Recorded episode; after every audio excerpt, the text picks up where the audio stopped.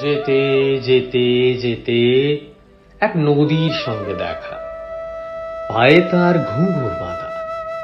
পরনে উড়ু উড়ু ঢেউয়ের নীল ঘাগরা। সে নদীর দুদিকে দুটো মুখ। এক মুখে সে আমাকে আসছি বলে দাঁড় করিয়ে রেখে অন্য মুখে ছুটতে ছুটতে চলে গেল। আর যেতে যেতে বুঝিয়ে দিল, আমি অমনি করে আসি, অমনি করে যাই। বুঝিয়ে দিল, আমি থেকেও নেই, না থেকেও আছি। আমার কাঁধের উপর হাত রাখল সময়।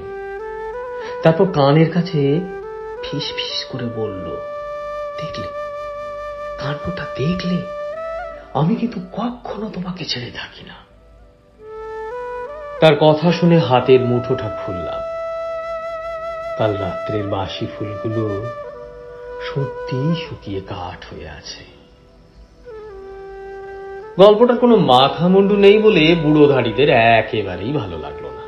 আর তাছাড়া গল্পটা বানানো।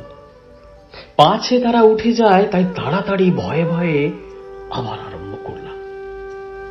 তারপর যেতে যেতে যেতে দেখি বনের মধ্যে আলো জ্বালা প্রকাণ্ড এক শহর।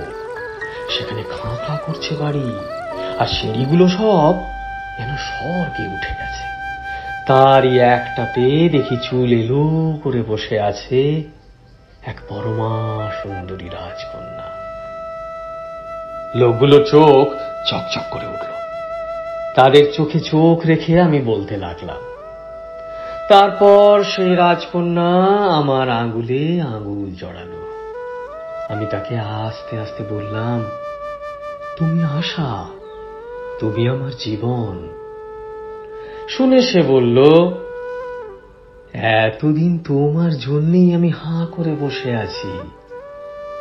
বুড়োধারীরা আগ্রহ উঠে বসে জিজ্ঞেস করল তারপর? ব্যাপারটা তাদের মাথায় যাতে ঢোকে তার জন্য ধোঁয়ায় ধোঁয়াকার হয়ে মিলিয়ে যেতে যেতে আমি বললাম তারপর? কি বলব? সেই রাক্ষসী আমাকে খেলো।